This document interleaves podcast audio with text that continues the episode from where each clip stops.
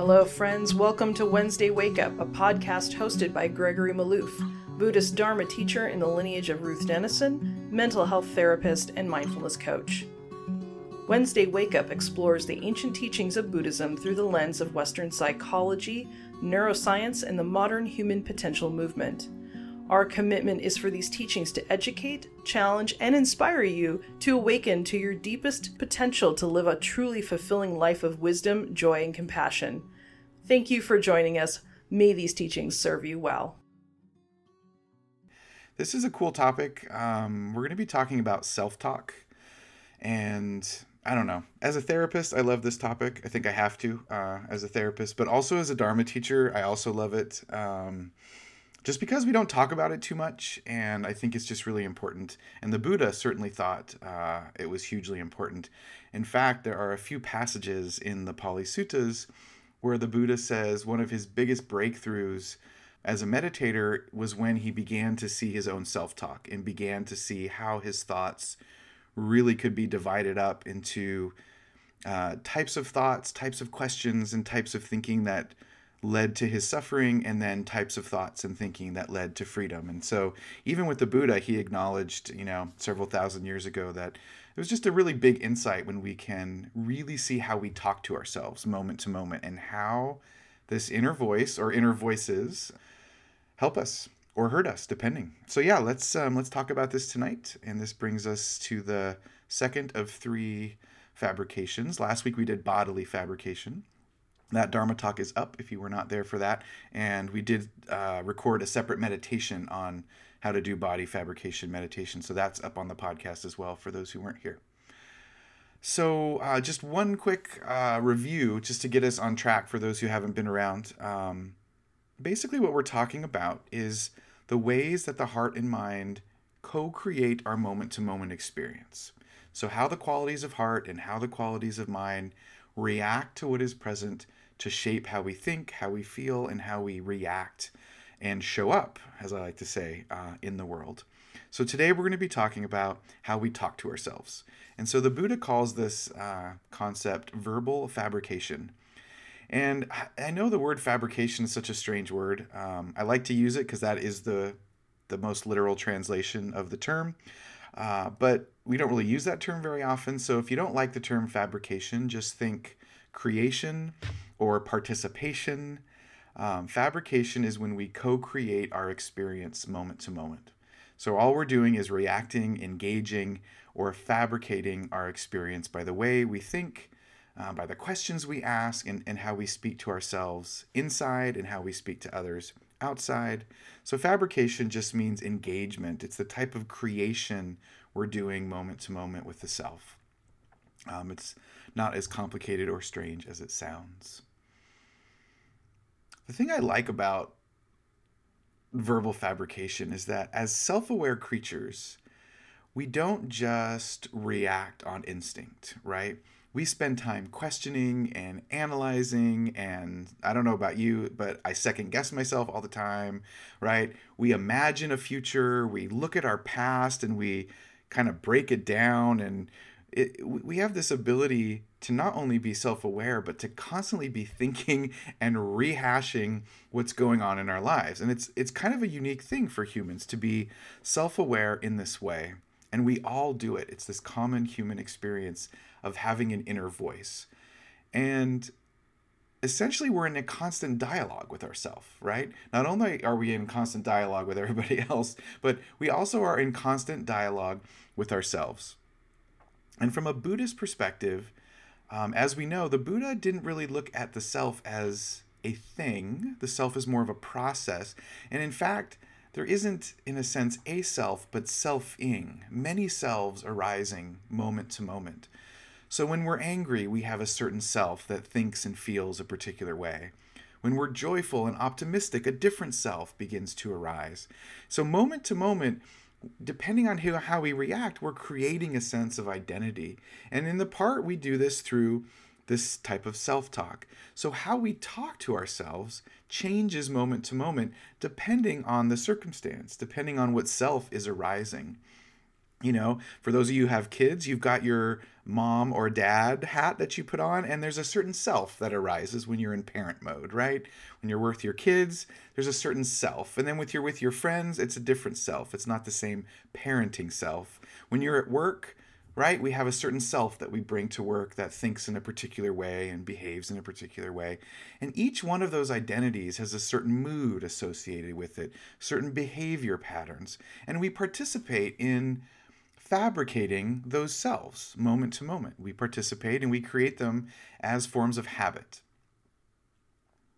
From a Dharma perspective, this habit of creating selves through the way we talk, through this inner dialogue, is intrinsic to our personhood, right? It's intrinsic to our nature. We do this constantly. We're constantly self reflecting by self talk. Now, to some degree, you might say that this can be good and bad. So, on the good, you know, or we could say, let's not use good and bad. Let's say skillful and unskillful, right? Let's stick with Dharma, stick with Dharma language. Uh, so we have skillful and unskillful ways that we talk to ourselves. So if you think about it, human beings are able to think about their past and reflect on their past, and that allows us to learn from it. It allows us to not make the same mistakes um, twice, or only make them twice and not make them a third time, depending on how many times of reflection. Um, so we can look into our future, right? We can uh, imagine a life that's going to be lived, and we can then show up in a way that tries to create that life. We have this ability to dream, right? To aspire, to envision a particular future. And we talk to ourselves about that future. And that ability to imagine and think about and contemplate what we want to be in the next moment or in the next year is a type of self talk. It's a type of self creation. And our ability to do that is wonderful. You know, even the Dharma itself in part exists because we can imagine or envision a life free from suffering. We can imagine a life where we bring kindness and joy and compassion to every moment and to every person we engage with. And there's a certain self talk with that. We think about the path, we think about our practice, we think about what we're doing, we imagine, we reflect, and we investigate, all the while creating a sense of I, a sense of I, me, mine, moment to moment. On the more unskillful side of things, we can learn from our past, but we can get trapped in it, right? We can overly think about our past. We can get trapped in regret. We can get trapped in uh, what we call rumination, where we just keep thinking about our past, keep thinking about our past, and we struggle to move forward. We can think about our future in a positive way, where we can envision something and live into it.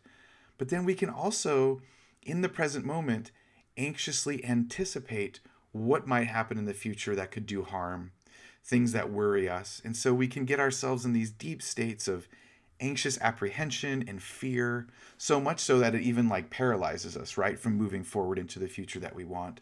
Or we're so afraid that we might fail that we don't envision a future uh, that we want. Or maybe we don't think we're worthy enough for a particular future because we're thinking in a particular way that we're not good enough or we're not worthy or we're simply not capable.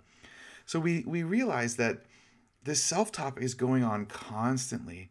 And sometimes it can help us create a future to live into that's wonderful. Other times it traps us in the past or leaves us feeling fearful.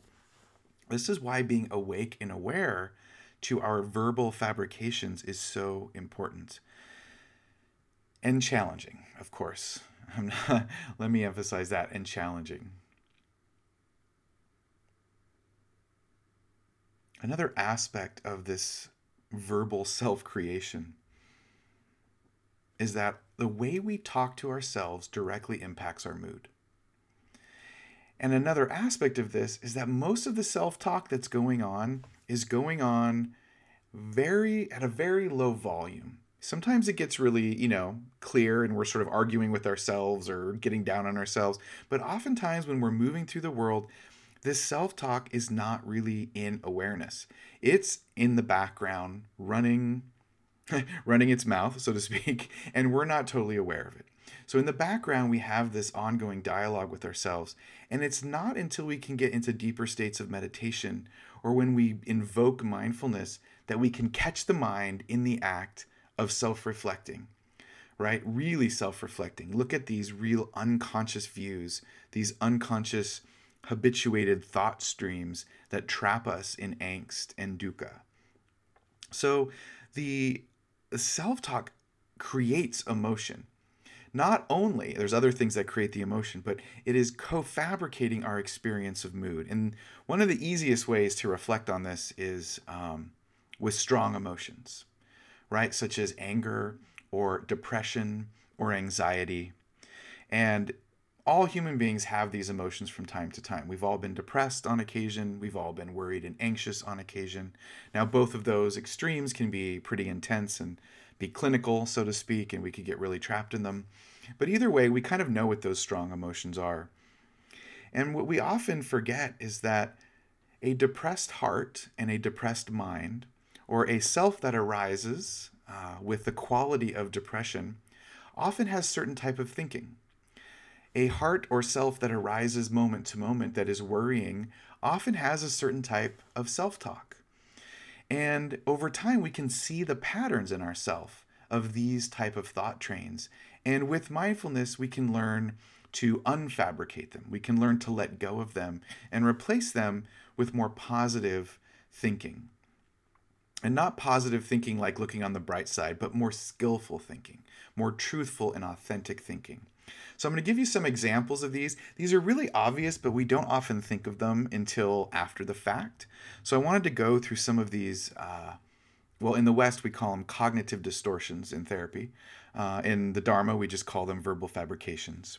But I just wanted to remind you of a few of these to be aware of because they're really common and they're happening so quickly and they're happening so automatic that we don't necessarily catch them at least not right away, until they've already brought us into a state of unpleasantness. So, the first one I like to remind ourselves of is just negative brain bias. And I've talked about this before, just reminding ourselves that the mind tends to look at reality and scan the horizon of our moment to see if anything can harm us, right? We're looking for the negative in the world to protect ourselves. And the mind is oriented with this bias of protection. So, moment to moment, the mind is thinking, is that person safe? Is this situation secure? Am I okay? Are they okay? We're looking for things that might harm us. And if we're not really attentive to this, the mind can spend a little too much time worrying and getting wrapped up in negative emotions as it tries to protect itself. So that's one thing to remember is the mind is actually oriented with this negative type of scope for its own protection. But oftentimes, we don't need to be as worried. We don't need to be as concerned for what is coming into the present moment, but we worry about it anyway. So, just reminding ourselves that the natural inclination of the mind is to look for negativity. Because it does that, it often has a hard time acknowledging the positive. This is why we practice gratitude. Part of the reason in the Dharma that the Buddha encourages us to intentionally cultivate thoughts of goodwill and thoughts of gratitude is to counteract the fact that underneath the mind tends to not think about that stuff. We will more likely look at a situation and look at the negative parts. We will look at the parts that we failed at or messed up on or didn't do good enough, and we'll completely forget about all the goodness that we have in our hearts and all the good things we did in our day and all the successful things that we did because the mind is oriented towards the negative. So, remembering that can help us, and practicing gratitude as well can be very helpful. Now, along with this backdrop of looking to protect ourselves, there's a few common things that we do. And of course, whenever I talk about this, I always like to to remind ourselves that it's much easier to imagine other people doing these things than it is for us to imagine ourselves doing these things. So, we all have watched ourselves or others do the following. One is called magnification, otherwise known as blowing things out of proportion. The mind loves to magnify stuff right? The mind loves to blow things out of proportion. Have you ever been in a situation where you're blowing something out of proportion, like you know you're overreacting and you're trying not to overreact, but the mind just keeps, it won't stop. It's just blown it out of proportion, and that's just what's going to cause the mood. So these are the kind of things that are caused by certain thought trains, right? Certain verbal fabrications. The mind loves to exaggerate, and we get into habits where each of us have a particular trigger, and we tend to overcompensate by blowing something way out of proportion. And we all know, like, we've all had a friend, you know, maybe not us, but like, we've all had a friend who's blown something out of proportion, and we try to get them to kind of settle down and like be chill. And we, we can't calm them down and they're not going to be chill. So you know how the heart mind works with this. It's like once it's on that thought train of, oh my God, this is going to be catastrophic. I can't believe this is happening. It's out of control. We have a hard time calming down. We need to catch these habits early before they blow up. So magnification or blowing things out of proportion is a big one. The opposite is minimization. So this is when the heart and mind tries to minimize stuff now, this can work in two different ways. Sometimes minimization is where we downplay the importance of something. Something is very important, but we don't want to deal with it, so we say it's not that important and we kind of blow it off. And so we minimize it. When we see this in a more harmful manner is when we minimize somebody else, right? Someone says something and we minimize the importance of what they're saying and minimize them as well in the process. So these minimizations is when our mind is thinking, oh, that's not a big deal. I don't need to worry about that. Or you're overreacting. And so we have to be careful with this minimization factor of the heart and mind because the mind loves to do this. It loves to do it for a protective reason where maybe something is really painful and part of you understands you need to have to deal with it, but you're not ready. So you minimize it. You're like, well, that's not that big of a deal. I'll just deal with it later. So that that's healthy, right? But then there's times that we're just minimizing something for another reason, where we're not paying attention to something that needs to be heard or needs to be honored. And these days, where that's really being called out, of course, um, is in our social interactions where we're minimizing people. We're not hearing each other and we're not giving people the time of day. And the mind loves to do this, it loves to minimize. It loves to think that something is not important. So over exaggeration, blowing things up, and and minimizing these two extremes. A couple other ones that are really important to keep track of in yourself and look for triggers. One is overgeneralization. the mind loves to generalize, right? The mind loves to take a single circumstance or a single instance and apply it to everything. So that's what generalization means. We take a broad conclusion from a single event or single circumstance. So, one way of saying it is a bad thing happens, and then we generalize it and we think that that bad ha- bad thing is going to happen a bunch of other times and it ends up harming us because we become overly anxious or overly afraid of doing things or engaging in a particular way. We also do this a lot with um, other people we're with a person and the person does a particular action. And instead of looking at that action as a part of the person, we overly generalize and make it the whole of the person, right? We judge them and stereotype them based on a particular personality trait or a particular one time interaction, or um, we take a single trait and we let it overshadow all of the other traits. So the mind does, it's important to remember that the mind does this naturally. It's when it overdoes it or does it in a way that can be harmful that we really have to pay attention. The mind generalizes as a shortcut, so it doesn't constantly have to learn the same lesson again. But generalizations, of course, can do harm, especially when they lead to stereotyping. So we have generalizations, and then one other one I wanted to mention is uh, personalization. this one's great. Personalization is when we overly take responsibility for something that we don't really have control over. So, this is a tough one because oftentimes we're doing it for well I'll, I'll go back I'll go back I'll say this so personalization is like taking responsibility or being overly responsible for somebody else's situation overly responsible for a like well, a good one is climate change right we're all in a sense, responsible for climate change. But none of us individually should be sitting around thinking we are responsible for saving the world. It's too much of a burden for one human being to, to take on, right? So we have to be careful not to overly personalize responsibility for a reality where there's a bunch of people co creating the experience. Another way we do this um, more subtly is in our intimate relationships where we tend to take on responsibility for other people's behaviors or other people's problems to the degree that we end up feeling resentful or bitter or uh, unheard, for example. So we have to be careful. The mind loves to attach responsibility onto reality, it gives us a sense of control, even at times where we're not really in control of the circumstance. I, I work with a lot of activists being a social worker, and uh, I've noticed this a lot in the activist community people becoming very depressed, very anxious because of over personalizing and feeling so responsible for the world and just feeling completely paralyzed and exhausted because they they see themselves as in a sense being solely responsible for the changes that need to happen. And so it can be very devastating to the heart and mind to overly personalize things that are happening in our life. So, one last one that's pretty famous, and I thought I'd mention this. This is not really a Dharma one, but it's definitely implicit in the Dharma. But this one is from Western psychology.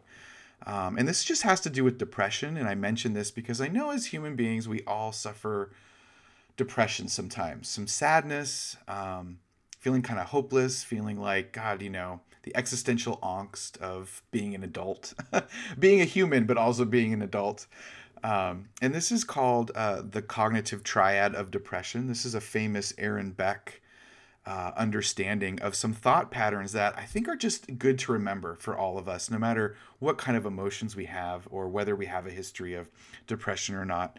I think it's just really healthy to remember uh, these three themes. So, in a lot of studies in cognitive behavioral therapy, there are three types of thoughts or thought patterns that always accompany depressed mood. And so they're really simple negative view of oneself. I'm not good enough. I'm not worthy. I'm not lovable, right? Negative view of oneself. Negative view of the world. The world is unsafe. The world is never going to get better. The world is a thing to be feared. Uh, I'm never going to be able to live in the world in a sense like the world is never going to be what i want it to be. So negative view of self negative view of the world and negative view of the future.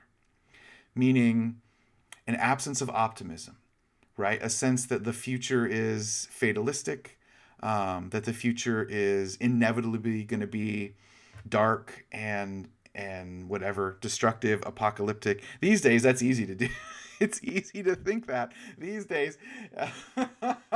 I know some of you were like, well, yeah, holy hell, Greg. Like,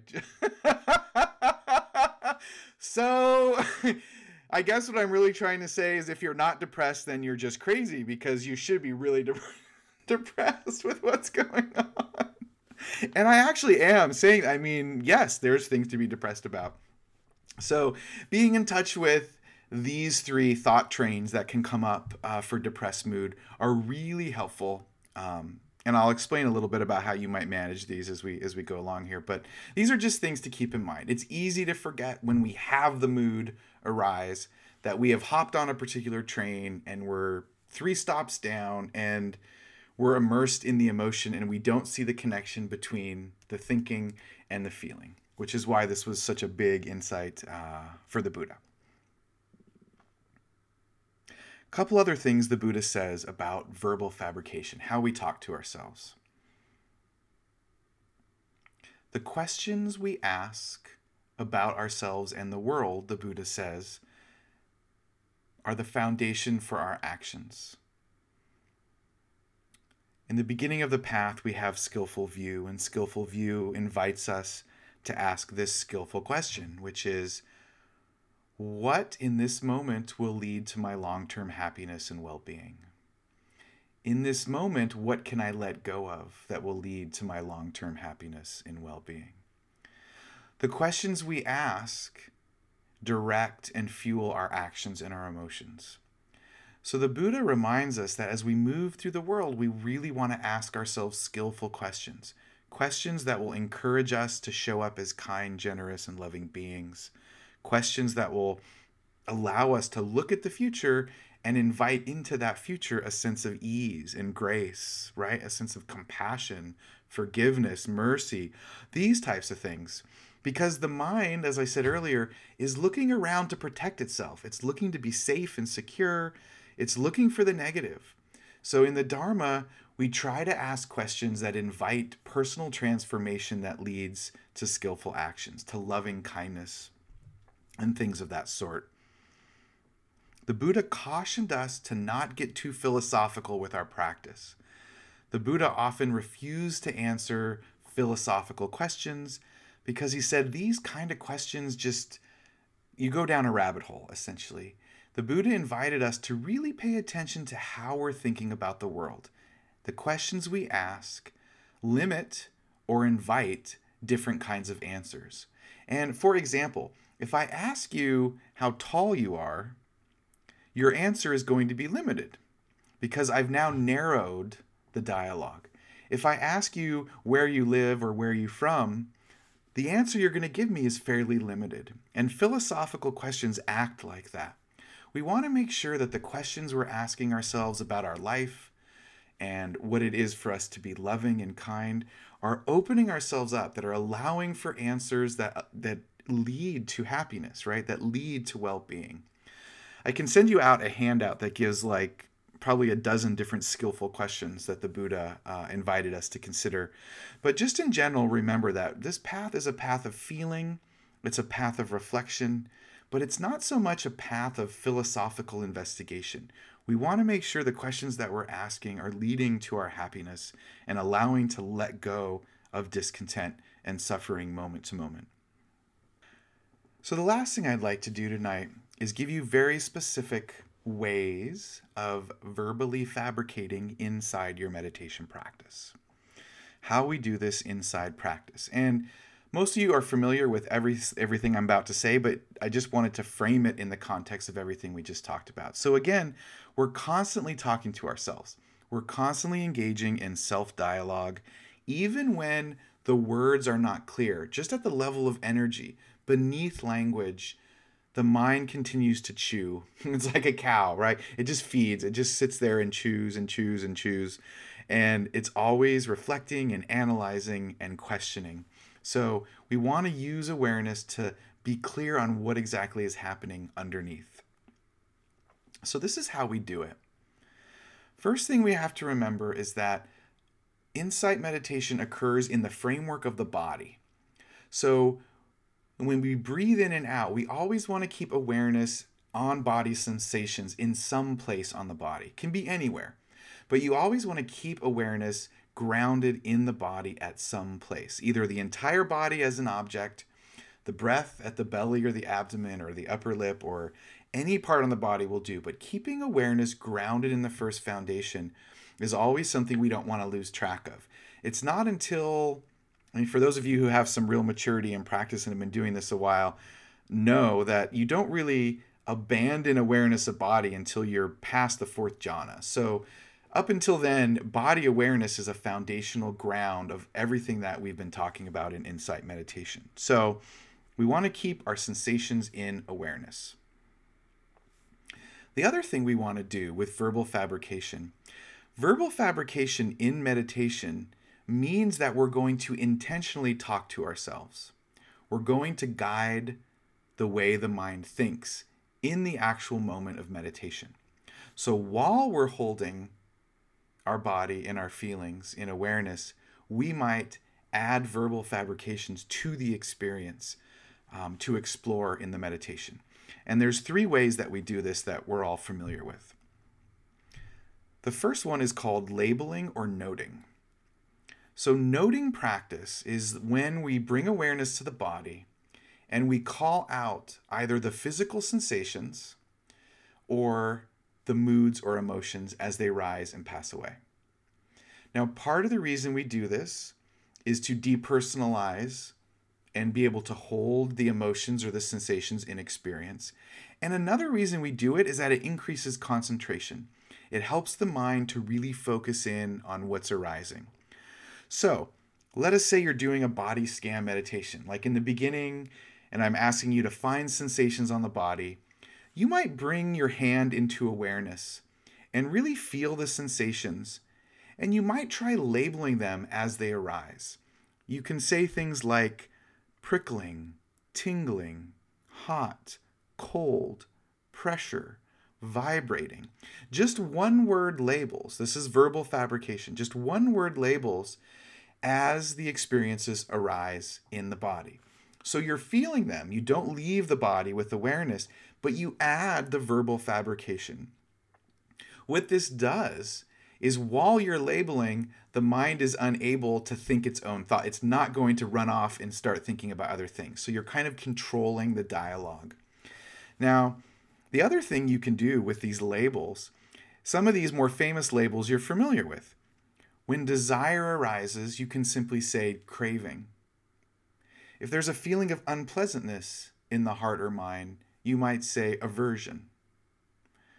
When the mind finds itself in the past, you might just drop the word in past and then bring the mind back to breath. Future, bring the mind back to breath. When we do labels, what we're doing, and I think I mentioned this last week, we're not doing it with a ferocity. What we're doing is we're taking like a pebble and just dropping it into a pond and feeling the consequence of the label. So we don't want to disrupt the presence of awareness in the body. We're trying to enhance the concentration by just labeling things as they arise. Now, this can be done on and off the cushion. Noting practice is really big in different Buddhist traditions, where as you're moving through the day, you can label things as they're happening, as you're walking, right? As you're reaching for something, reaching, grabbing, lifting. You can do noting practice while brushing your teeth, right? Grabbing the toothbrush, placing. So you can label the motions as you're doing it, and it will enhance the awareness of the bodily feelings that you have. Now, again, this is just one way to practice, and it's one way that the Buddha encourages us to explore and experiment. If you're having a really wandering mind kind of session in meditation, it can always be helpful to move into different places in the body and just start labeling some of the feelings hot, cold, tension, contraction, expansion. One word, and you just drop them into consciousness ever so gently. I mean, this is just a very light interaction. You're not trying to disturb the force here. You're trying to just engage gently. And after you say your label, you lean into the experience and hold the sensations in equanimity. So you might say, let's say you're feeling really restless. You might say restlessness is arising, and then you feel into the restlessness. And you might say that word five or six times as it's happening restlessness and wait and feel. Restlessness, wait and feel. So you combine the labels with the body awareness, and you want to make it compatible with the practice. Some of you, at least back, I mean, at least about 10 years ago, some of the earlier meditation teachers, or the when mindfulness and insight meditation was first kind of becoming popular, oftentimes in introductory meditation books, the first thing that they taught students was labeling, how to label things as they arise and pass away. So some of you may be familiar with it and have forgotten about it or have never done it before. And if you haven't, I highly recommend trying it because it can be something that's very enlivening in the moment. If you have some real negative sensations arising, labeling them will give you just a little bit of distance. Like if you're feeling really sad, and you really are like getting that stingy sorrow that's coming up and you just don't feel like in that moment or you've had enough of the sensation, you can then just label it and just say sadness or sadness arising. And every few minutes, just drop that label into the moment sadness arising, grief arising, and just feel.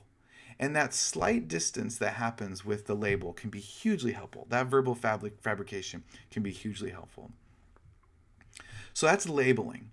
The second kind of verbal fabrication we can do is called speaking an intention. And you you all know what the, you all know what this is, but you may not have heard it in this way. So speaking in intention is something like may I be free from suffering. That's a that's a verbal fabrication, right? May I be free from suffering. Now, again, in metta meditation, the I think the best way to do this again is to make sure that you, you don't lose the framework of the body. So when we're chanting, so to speak, our intentions, may I be free, may all beings be at ease. What you're doing is you're dropping the intention into consciousness and then you're leaning into the sensations that arise with the ripple of that impact. So, again, just imagine every word being a pebble dropped in a stream, and then you watch the rippling and feel into the rippling effect of the label that you're dropping. So, loving kindness practice is a verbal fabrication. That's the whole practice is a type of verbal fabrication. Off the cushion, you can do this as well. And I know when I've had those evenings where I've talked about journaling or about conscious reflection, I talk about this one, which is setting intention. So, anytime you set intention in the Dharma, we call this a verbal fabrication because we're talking to ourselves. You wake up in the morning and you might take a couple minutes to say, Today I'm going to show up with grace and ease. Today I'm going to show up with patience. Today I'm going to show up in the world with joy. Today I'm going to show up for my coworkers with, I don't know, zest and enthusiasm and support. I'm going to show up today to my kids with love and kindness, or whatever the case may be. So that is a verbal fabrication. We're guiding the mind onto a particular thought train. It's not in the meditation, it's off the cushion. So if you're about to make a rough phone call, okay, I'm going to make this phone call. I'll take a few deep breaths. I'll practice verbal fabrication. I might say, when I'm on this phone call, I'm going to show up with patience. On this phone call, I'm going to show up with a sense of gratitude. On this phone call, I'm going to remember the dukkha of this person. Intentionality is a form of fabrication. We co create our experiences. So we do this out of habit. But doing it intentionally is a huge part of Dharma practice. We just don't talk about it too much. So, speaking intention, loving kindness, obviously the most common of these practices. The last one that I'll talk about is just contemplation practice. Even though technically any verbal fabrication practice can be considered a contemplation, contemplation that we that we really see normally in the Dharma is when you're using like full sentences, when you're really intentionally thinking about something. You're asking a real question. You're not just dropping in just a note or a label or an intention. You're really contemplating actively. Now, again, in the meditation, you still want to maintain awareness on body sensations no matter what you're doing with the other part of the mind. This will keep mindfulness and equanimity at the forefront you are all familiar with this practice, which is asking questions about the three characteristics. Is this permanent? Is this suffering? Is this moment self? Are these sensations in my hand self? That's a contemplation, right? Something's happening uh, that you don't, that you're really aversive to, right, on the cushion. Are these painful sensations permanent? But you might actually ask that question to yourself. And that's more of a contemplation. It's still verbal fabrication, but it's a contemplation because it's a little bit more intensive, a little bit more lengthy, so to speak. The other thing to remember about the contemplation part, though, again, we're not necessarily looking for a cognitive answer to any of these. We're looking to feel the insight at the level of body sensations. When we ask ourselves, are these sensations in the hand permanent? Well, we might say, duh, of course not. That's a stupid question. but we're not asking it for that. We're, we're feeling into the impermanent nature of the moment. We're not actually asking for a philosophical, and philosophical answer. So remember that contemplation is this self? Is this permanent? Is this suffering? Another big one. Are these sensations that are arising satisfying? Contemplation practice. So, again, all of this fabrication we are doing because the mind does it anyway. The mind is chewing and contemplating and worrying and wondering and thinking about things all the time beneath consciousness. And if we can practice doing it intentionally, we can actually train the mind to think skillfully, to ask questions that lead to increased happiness. That we can label things in a way where we recognize their impermanent nature and we recognize the not self nature of things.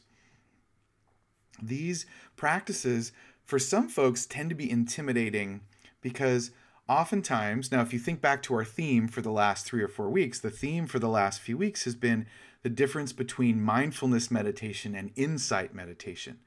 So, if you've been raised up with mindfulness meditation, more than likely you've been discouraged from doing any intentional thinking. But in insight meditation, we learn to fabricate, we change the experience in the service of wisdom, in the service of insight. So we engage more actively. So, just to bring this to a close, um, I would encourage you to practice labeling, practice noting, especially when the mind is really wandering or you're experiencing really strong emotions. I would encourage you to take note of the way your mind thinks habitually in different situations. When you're feeling pissed off or angry, what kind of thoughts do you think in those moments?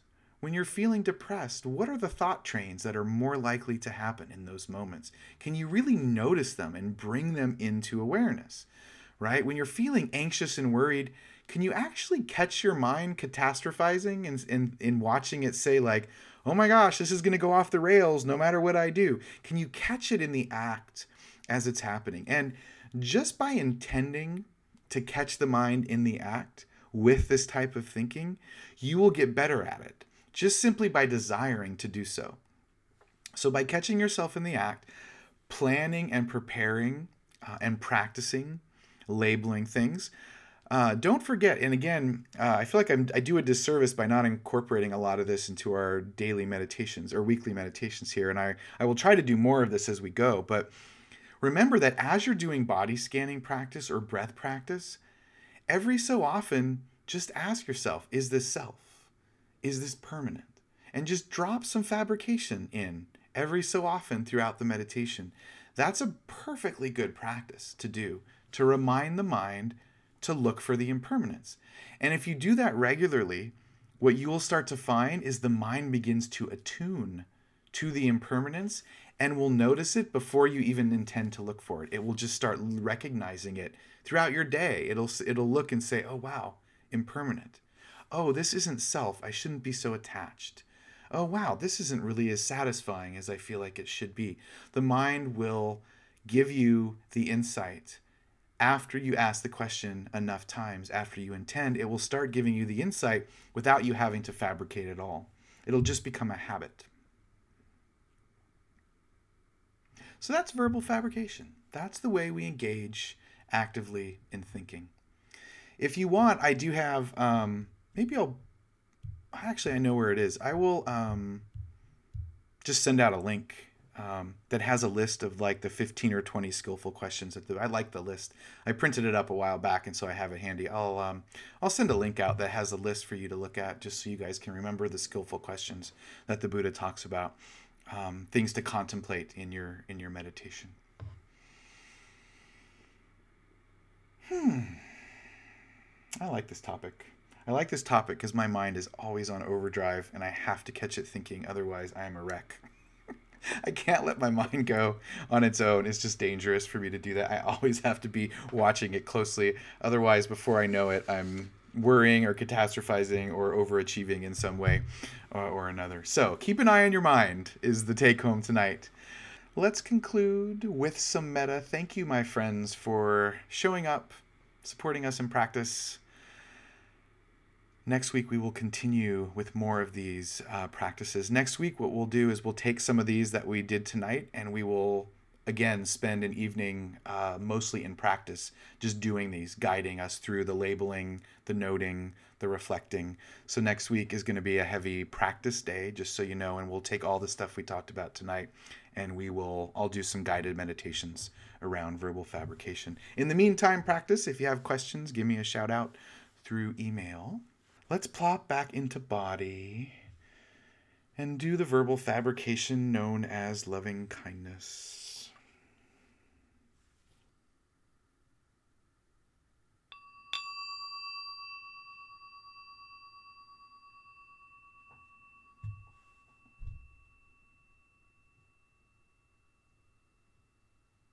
Let's just take a long, slow, deep breath. And on the exhale, relax deeply and fully into body. Really feeling that sitting body. Notice all the sensations after the last 90 minutes or so. Really notice where in the body you can be awake and aware to any of the prickling, tingling, hot and cold, pressure, expansion, contraction. Just notice where the body calls out to the mind. Where do you notice your embodied being in this moment?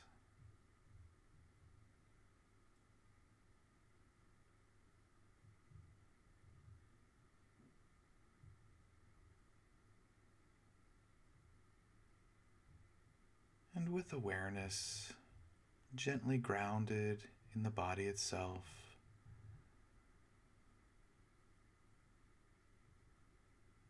We might include some verbalizations, dropping them into consciousness gently, like pebbles in a pond,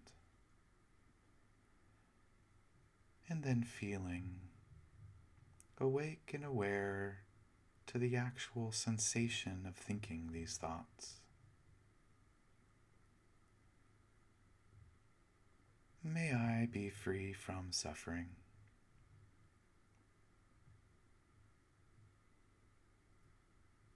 May I be free from suffering.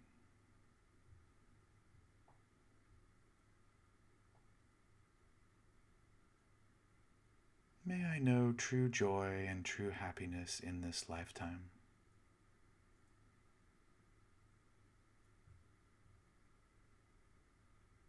May I be free from danger, worry, and concern. May I know grace and ease, moment to moment, with a heart filled with delight and compassion.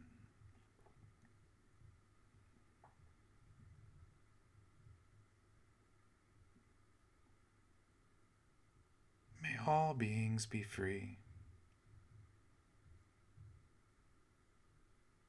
May all beings know true love, true joy, and true happiness in this life.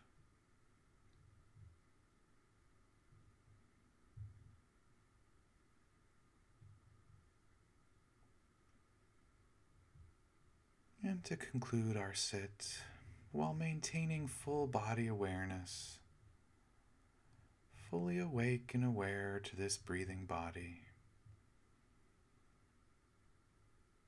Let us make a final wish for all beings.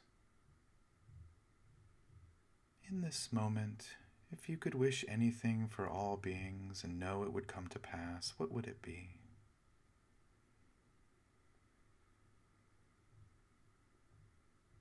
Offer that wish into awareness.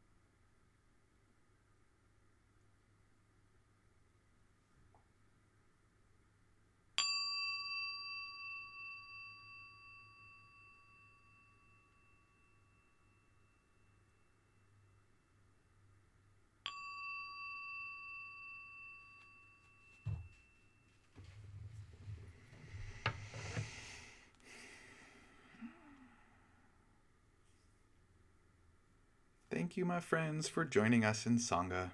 On a closing note, I know most of you are on the mailing list for Wednesday Wake Up. Uh, but I know new people come and go all the time from the group. So if you are not on the list for Wednesday Wake Up, please go to the website at wednesdaywakeup.com, all one word, and get on the mailing list. Um, all I ever send out on that list is handouts from the weekly stuff, announcements for retreat, um, and on occasion I do a little reflection or some guidance. Like on Friday, sometime I'll write a little reflection on practice, uh, just to keep you guys motivated. But um, there won't be any spam, but you'll get you'll get the stuff from the group. And I know a lot of people are already on the list, but then I know some people who didn't know we had one. So go to Wednesday Wake Up, get on our list. Um, be safe, be well, and next week we will practice some more. Thanks, my friends. Enjoy. Be safe. Thanks for joining us here at Wednesday Wake Up. We honor the traditional Buddhist practice of offering the teachings without charge, so this podcast will always be ad free and will never be behind a paywall. This podcast is sustained exclusively by the generosity of listeners. If you've received value from this podcast and have found your life or practice enriched by listening to it, you can support Gregory as a teacher by going to our website, www.wednesdaywakeup.com, and click on Donate at the menu on the top. While you're here at the website, join our mailing list and follow Gregory on Instagram at Gregory Maloof Dharma. Thank you again for listening. May all beings be happy.